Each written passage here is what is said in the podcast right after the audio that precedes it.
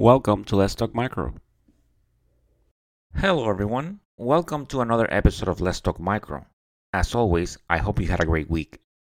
And you can always find Let's Talk Micro on Apple Podcasts, Spotify, Google Podcasts, Amazon Music, uh, Pandora, Goodpods, wherever you listen to podcasts, you can find Let's Talk Micro. As for our social media, I am on Instagram, TikTok, and YouTube as Let's Talk Micro, on X, which used to be Twitter, as Let's Talk Micro 1, on LinkedIn as Luis Plaza, and I also have an email address, which is Let's Talk Micro at Outlook.com. So please subscribe to the podcast, download episodes, leave a review if the app allows you to do so.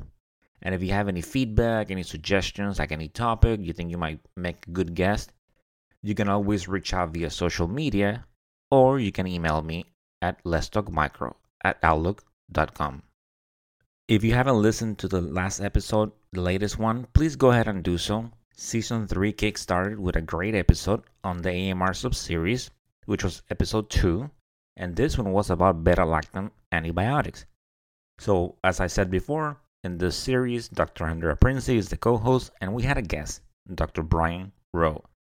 So, we talked about the beta lactam antibiotics, we talked about the mechanism of action, which in the case of the beta lactams, you know, they target the cell wall, and it's not the only uh, class of antibiotics that does this, but it uses a different pathway. So we talked about that, you know, we talked a little bit about the differences between the, you know the the cell wall of gram-negative organisms versus gram-positive. We went over the beta lactams, you know, we talked about penicillin, you know, carbapenems, cephalosporins, and degenerations. We talked about the CLSI, and you know, we talked about the appendix B and intrinsic resistance, and how is that helpful when we are, you know, how does that relate to beta lactams, and why do we need to know this information?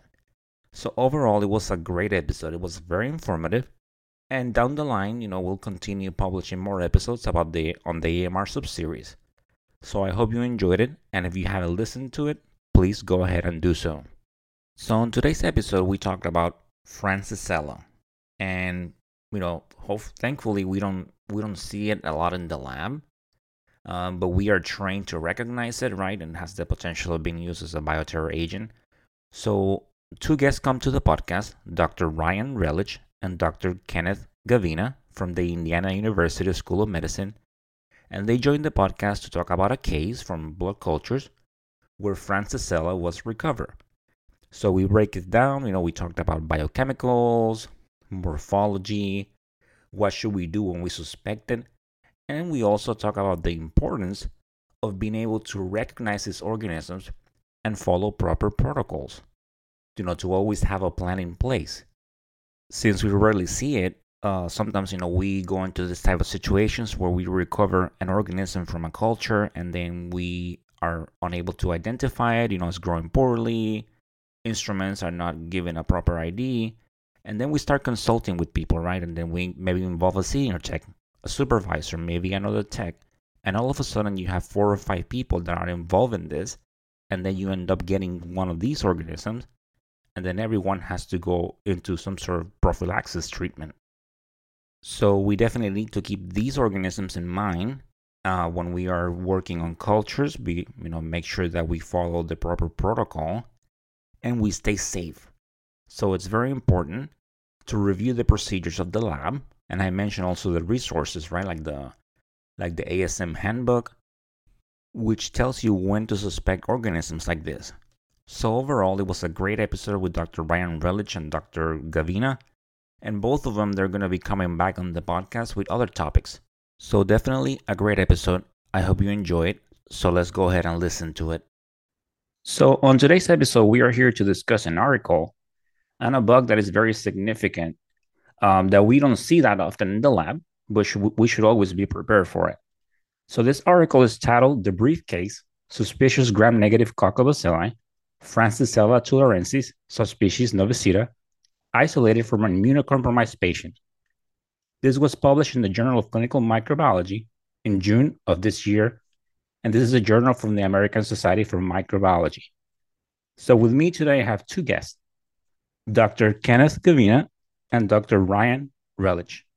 Doctors, welcome to Let's Talk Micro. Thank you. Hi, Louise. Thanks for having us. Definitely my pleasure.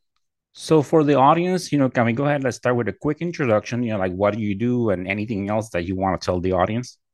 Absolutely, Ken. Why don't you go first? Thank you. Sure. So my name is Ken Gavina.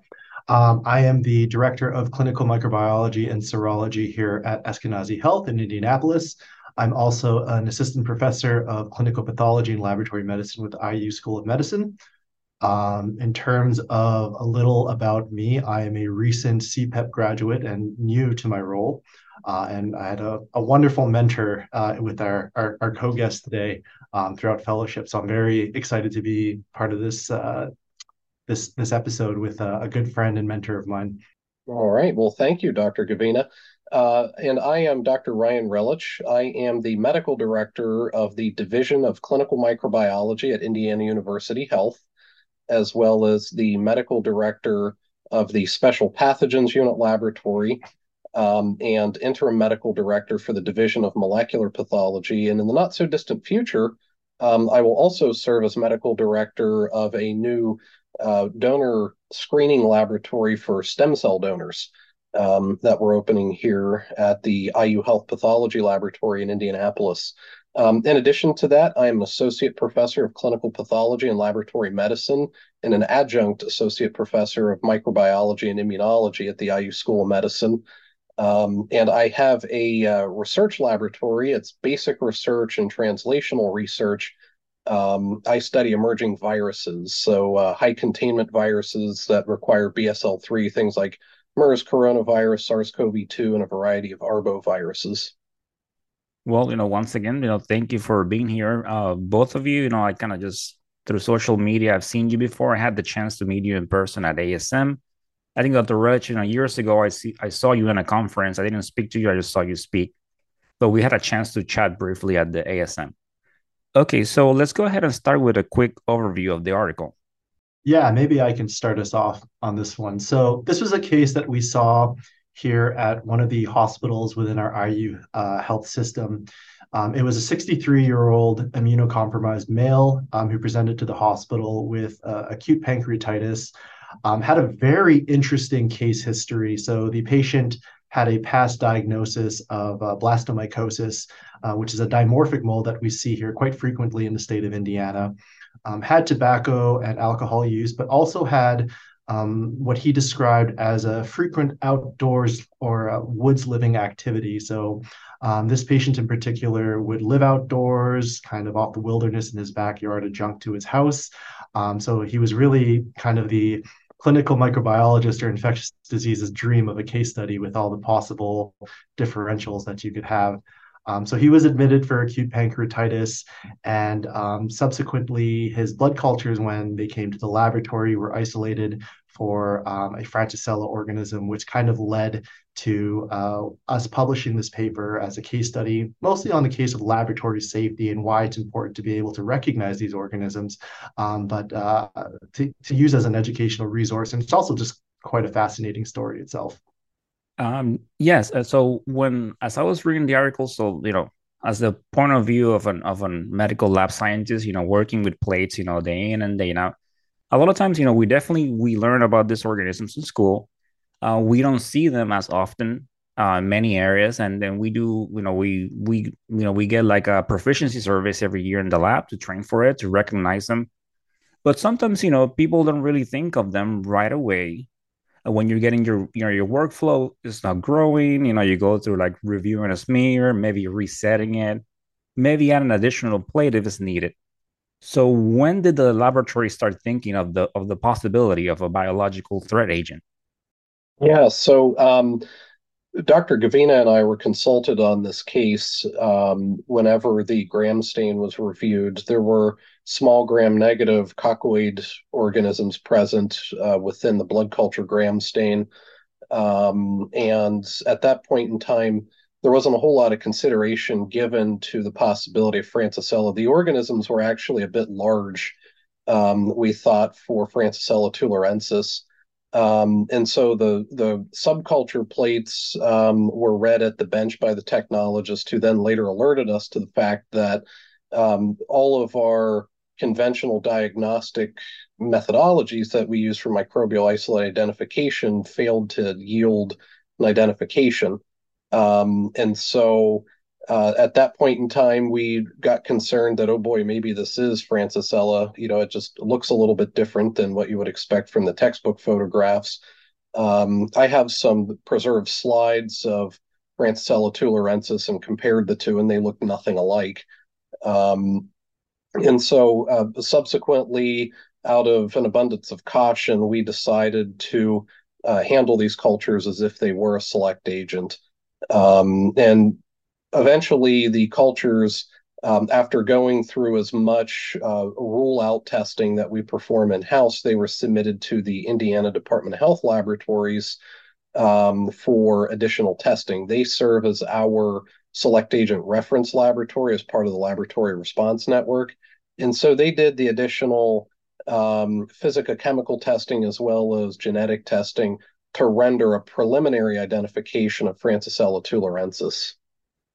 Okay, yes, you know, it, and it can be, you know, sometimes, yeah, with, like with the service that we get, we kind of like prepare and then we're going over, you know, we get case studies with the samples and we're kind of just ruling them out. But yeah, I guess in the mix of cultures, yeah, after initially it can be a little difficult to start thinking about Francisella, but as as you were saying, yeah. So let's go ahead and, and for the audience, if you're just tuning in and this is your first episode, um, I did an episode with Yersinia that you can go back and I actually, if you have questions about what the laboratory response network is, you can definitely go ahead and check those episodes out and I go over them. So let's go ahead and so the blood culture ended up having Francisella. So let's go ahead and, and just break it down, you know, um, biochemicals, you know, reservoirs, how do we acquire it? How do we ID it? So let's go ahead and, and do that. Sure. So um, I think to Dr. Relich's point, typically what will happen is at the time the blood culture bottles flagged positive um, off the instrument. So we pulled them off our um, at our institute. We were using the BACTEC FXs, um, and we performed a direct gram stain from the bottle. So um, as was mentioned previously, these were some smaller gram-negative coccobacilli, although um, to, to his point, um, they did look a little bit big of what typical Francisella um, species would normally look like. Um, from there, our reflex test um, at the time was the Veregene uh, blood culture gram-negative panel. So we threw the isolate onto the Veregene instrument, which failed to yield a um, an identification.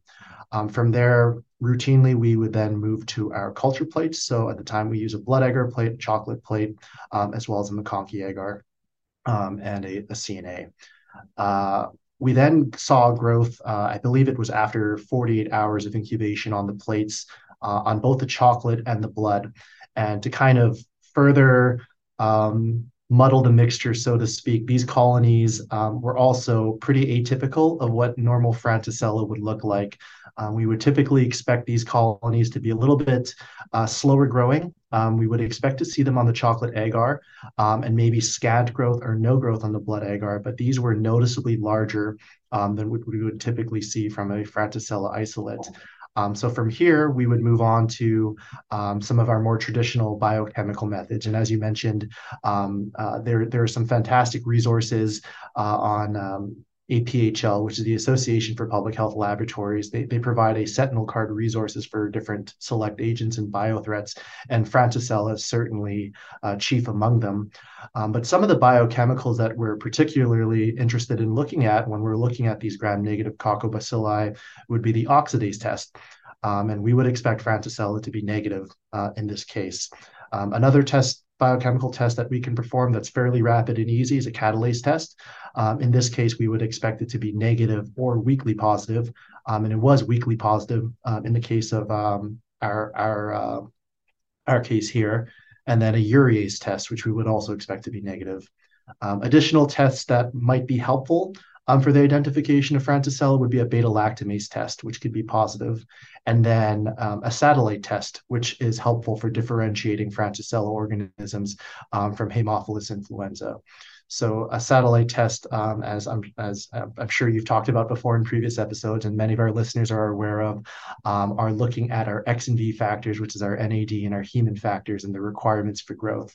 Um, so with a satellite test with Francisella, we would expect to see growth um, independent of these discs, whereas uh, Haemophilus influenza, we would expect to see the growth kind of isolated to the X and V factors that are required for growth. Yes, you know, and thank you for that. Uh, I have definitely uh, talked about it, and it's always nice to provide that visual when students see the colonies around. And it's even greater when you see it in, in, in, a, in an actual culture that all of a sudden, you know, you see the little dots around the staff aureus, and then let me take a look at that chocolate, and boom, there it is, all nicely grown for Haemophilus. So as far as you know, as I was reading the article, also with identifying it, you know, sometimes some platforms it can be a little um, misleading so in this case, it was ultimately identified by was it by PCR, and then so how do we normally identify it? This is a way to actually identify it. I mean, at this point in time, yes, when we suspect Francisella, we use our laboratory response network and we send it, which ends up being, you know, your health department from the state. And so, is this how it is identified? Yeah, at our institution, um, suspected isolates of select agents get sent to um, the Indiana Department of Health laboratories who are responsible for performing additional characterization.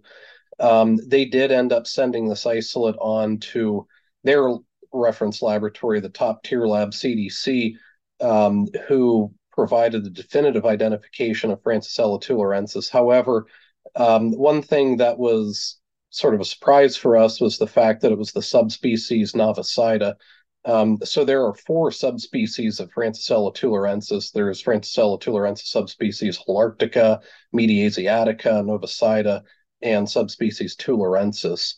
And of those four, um, Navicida is the one that you kind of hope that you get in the laboratory because it's not a select agent and it is a risk group 2 pathogen, which is then able to be handled using ordinary standard laboratory precautions at biosafety level 2 whereas the others, um, you know, you ratchet up the biosafety um, work practices and physical containment practices, and you also try to ensure, um, you know, that for biosecurity reasons, that all of the culture specimens and other materials associated with the culture are well controlled and locked away and ultimately destroyed, and that destruction being documented and proof thereof uh, being submitted to the um, DSET, the Division of Select Agents and Toxins at the Centers for Disease Control within seven days um, of destruction. And so, um, fortunately, you know, the whole genome sequencing that CDC did on this isolate indicated that what we were working for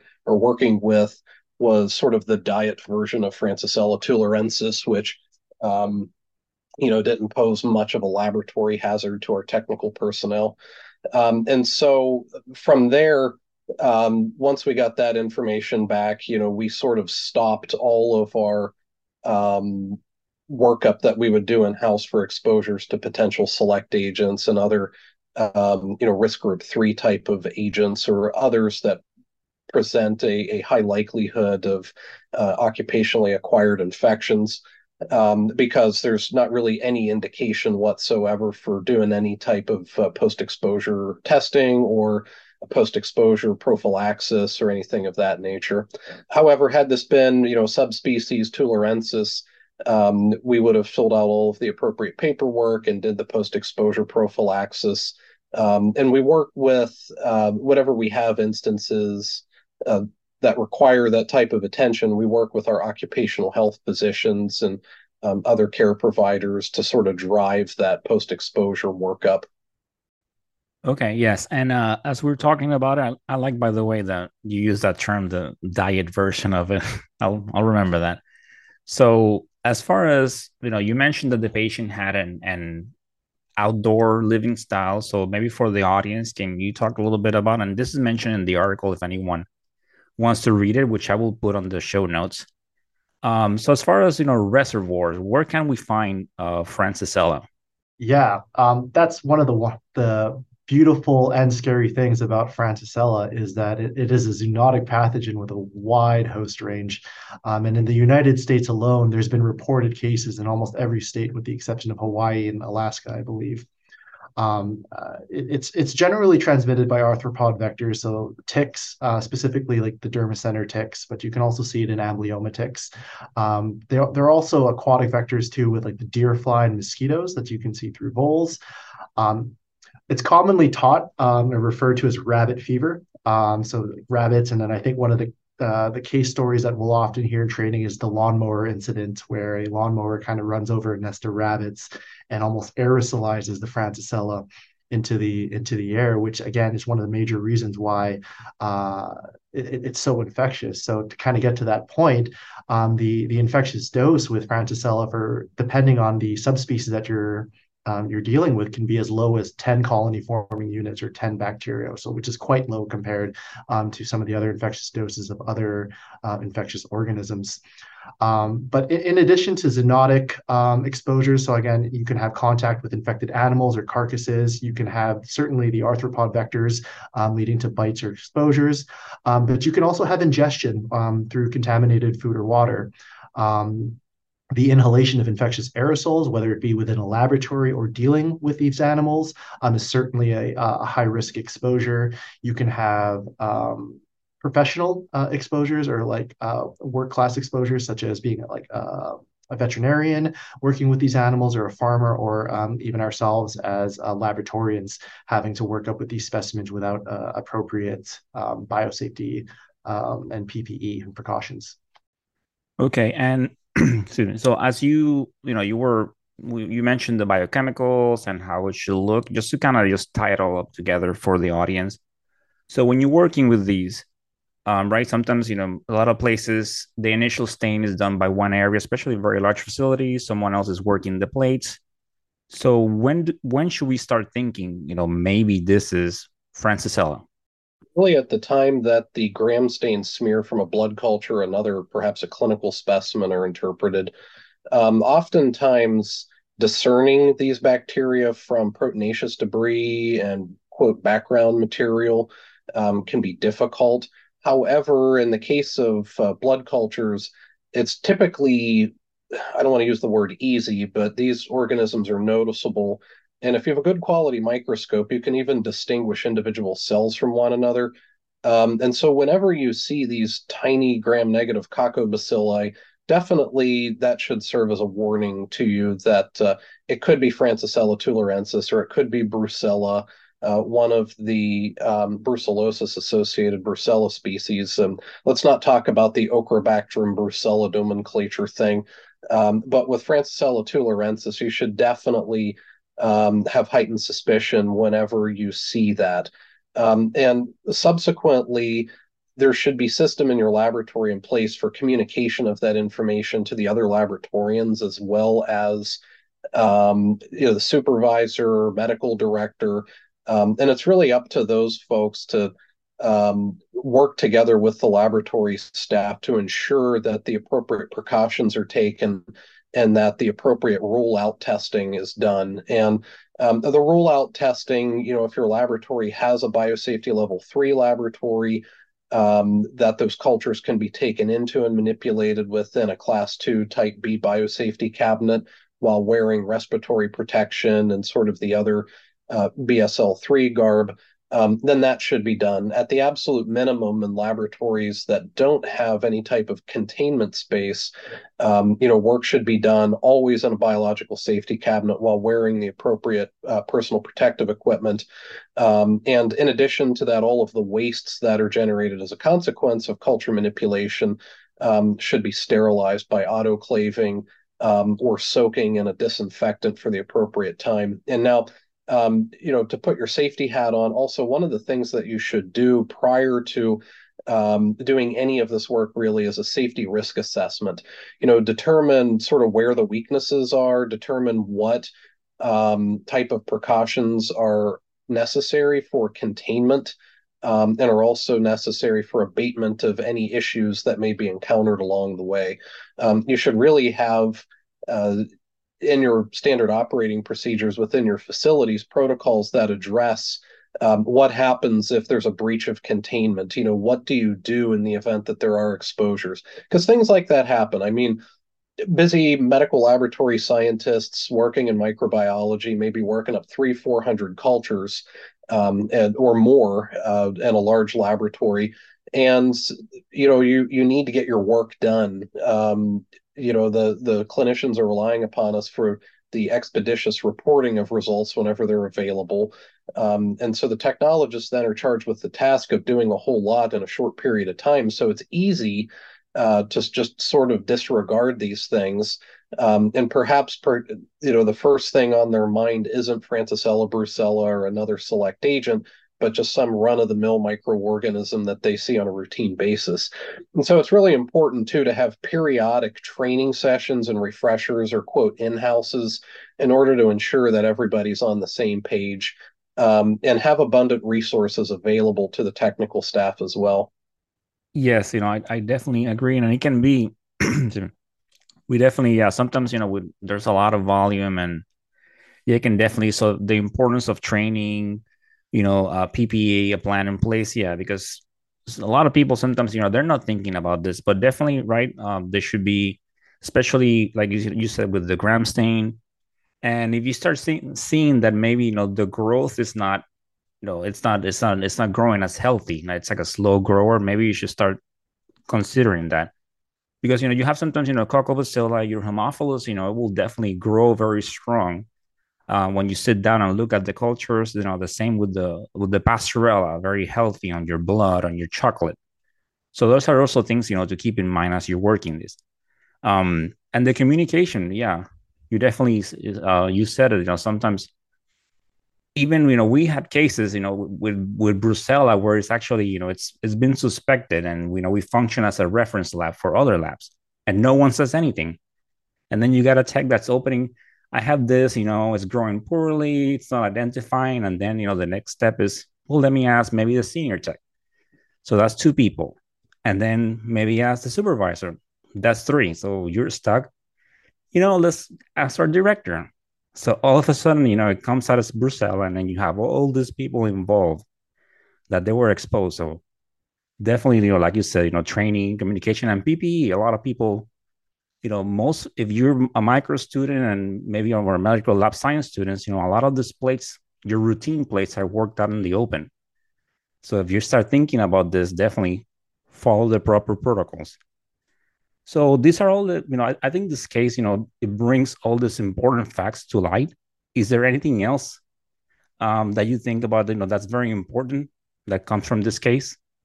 I, I think you you guys really both hit the nail on the head in terms of communication, not in not only between um, personnel in the laboratories or interlaboratories in the case um, that you mentioned, Louise, between like a reference laboratory um, where they might suspect it, but also for our, our clinical colleagues as well um, to kind of give the laboratory a heads up if um, if the clinical picture makes sense, if you have a patient who maybe is a returning traveler who's been eating unpasteurized dairy for the last two weeks and suddenly develops this undulating fever, maybe give us a heads up because um, that that's something that can definitely put it on our radar as well. And and to your point, Louise, as far as like the it is very common practice in the microbiology laboratory to get a second, third, fourth, fifth opinion when you're unsure of something. That's it's the great thing about keeping an open dialogue and communicating. Unfortunately, it's it's kind of a double-edged sword when you're dealing with something that's highly contagious and it's not being handled with proper precautions. So um, I think one of the key aspects that I think this case highlights is is that alone is being able to recognize your rule out algorithms and proper biosafety procedures. An example of this is the reliance that most modern day laboratories um, have on MALDI. So MALDI-TOF um, in a sense that we become so reliant with just throwing the organism and spotting it onto our MALDI plate and then throwing it on. However, when we uh, come across a sample that maybe doesn't give us good peaks or maybe a suspicious ID, what do we do? We we tube extract it, we vortex it, um, all, all these all these additional steps which create um, additional exposure risks to the personnel in the lab and typically are also done on an open benchtop. They're not going to be often done in a biosafety hood. And if you're in a situation where your laboratory is set up as uh, like open bays, not necessarily these isolated rooms, you're now creating these aerosols, which not just impact the the lab tech itself who's working that isolate up, but everyone else around that lab tech as well. So I think certainly um, the highlights for me for this case was definitely um, recognizing uh, bioselect agent rule out algorithms and kind of keeping an eye and keeping an open mind about the fact that how our reliance on some of these automated technologies um, and rapid diagnostics such as MALDI-TOF and like even the blood culture identification systems, um, there's there's always going to be a room and a place for rapid biochemicals. Um, and I think that's kind of what this case here highlights. And even too, to that end, uh, morphological observation. Um, I'm aware of some laboratories that no longer do the first stop is a gram stain from a positive blood culture. Instead, they'll just blindly put it on their multiplex molecular panel, which could potentially create uh, biohazardous aerosols or requires sort of unnecessary manipulation of the cultures, which we try to avoid whenever we have circumstances um, dealing with select agent cultures. Um, and so, good practice is to always start off with a gram stain. You know, that can help influence the decisions you make about, you know, what types of things may be happening. And, you know, the way I kind of look at this is you're feeling, you're essentially establishing a profile for these organisms, like a dating profile. You know, you make this list of things that you're looking for, and then you start checking off boxes. And once you hit a certain number of boxes, then you go, oh, you know, this could be this or this could be that. And I think chief among the things to do early on is do some of the simple things like growth rate determination. And yes, it's growing luxuriantly on chocolate agar after 72 hours, but the colonies are very tiny on the blood agar plates. And, uh, you know, the cellular morphology and its size and gram stain reaction are consistent with Brucella, Francisella, whatever. Um, so even that type of thing um, is is very very important. Um, you know, a lot of these newer technologies are absolutely fantastic. They have been solving problems that we've been suffering with for many many years. However, they are just tools in a toolbox that also include some of the more traditional approaches that our medical laboratory scientists, supervisors, and medical directors must absolutely uh, carry into the future. They must continue to be stewards of that knowledge and and judiciously apply it to the laboratory diagnosis of infectious diseases. And the last thing I'll say is that with regard to this case, um, you know, it just goes to show how important it is to have a good working relationship with public health. Um, all too often, the public health laboratories may be overlooked in cases like this. However, you know, they they are the right hand, we're the left hand, or vice versa um, you know, we you should have a very very good relationship with your public health laboratories or uh, and reference laboratories and other folks. We're all on the same team. You know, we're working to do uh, you know accomplish a common goal. So you know, maintaining a good relationship or establishing and then maintaining a good relationship with your public health laboratories will ensure that you know things go as smoothly as possible. Um, and just a plug for public health also um, they oftentimes will offer free training for packaging and shipping of biohazardous substances, infectious agents, um, as well as uh, you know like select agent 101 type of training, as well as PPE training, work practice training, things of that nature. So those are oftentimes free resources that you and your laboratory personnel can take advantage of in order to you know help bolster your own um, safety practices and work practices in the clinical microbiology laboratory. While we're giving kudos, I think we should also give a huge shout out to our IU Health uh, infection prevention and control team. Um, because at the time when we had these exposures, when we weren't uh, sure of the subspecies identification, um, they did a great job um, consulting with us in terms of identifying the um, at-risk or exposed individuals, getting them on the pre-exposure prophylaxis like rapidly, and then watch symptom watching for the next several days. Um, so honestly, it's it's it's such an that's what healthcare is. Is it's such an integrated system with so many moving parts, and we're all and to, to Dr. Relich's point, we're all trying to do the best that we can to provide the the best patient care that we can. But that also involves keeping our our staff and our laboratorians healthy as well. So um, definitely big shout out and props to them. Indeed, it's definitely very satisfactory when right when we all work together as a team, and you know the the result is it's you know we all work together, and you know like you have said, communication, and you know you definitely touched some points, uh, Doctor Relich, and about you know the gram stain, and this is something that I have talked in so many episodes. You know, such a helpful tool, and I will continue repeating it to the audience out there, especially you know if you're just a medical lab science student, you know, getting ready to graduate and start your first job. It is a very helpful tool. So yes, you know, the MALDI-TOF is great, but you know, your biochemicals, your gram stain, you know, it will help you. And and like Dr. Relich said, you know, uh, I like that term, the dating profile. so you're putting everything together, and it is so helpful. And sometimes you know you can avoid mistakes just by taking those steps. Gram stain, biochemicals, and you'll be surprised, you know, how many times you know you get a consult, you talk to someone, and you ask, "Have you done a gram stain?" And they're like, uh, "No." Okay, so you said it failed them all MALDI three times. So gram staining, let's see what we got and start from there, and then we'll make a determination. So it's just very helpful tool. So please, you know, if you're listening, make use, you know, use them, and they're definitely going to help you, you know, and stop you from making mistakes. Which you know, in this field, you know, mistakes, you know, affect the patient. So, well, um, is there anything else that uh, either of you want to add? I don't think so at this time, but uh, I definitely appreciate you having us on to talk about this. And uh, Dr. Gavina, congratulations on your new position and for being an excellent CPEP fellow. Um, you know, just a shout out to all the CPEP programs throughout the United States.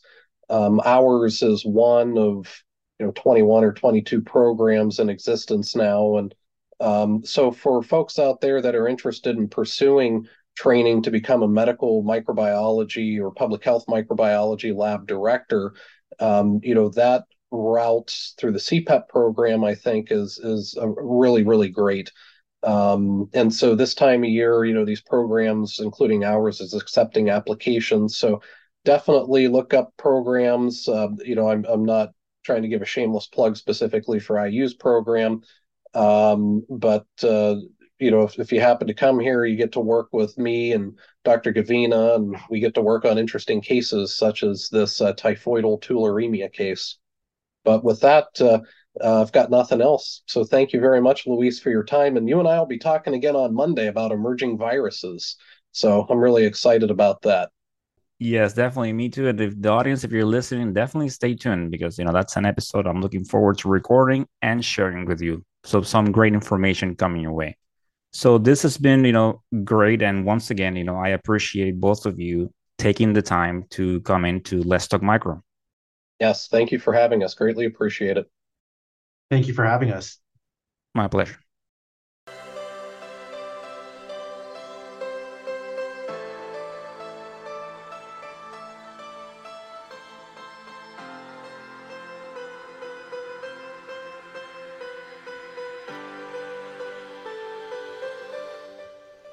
And that, my dear audience, it's the end of this episode.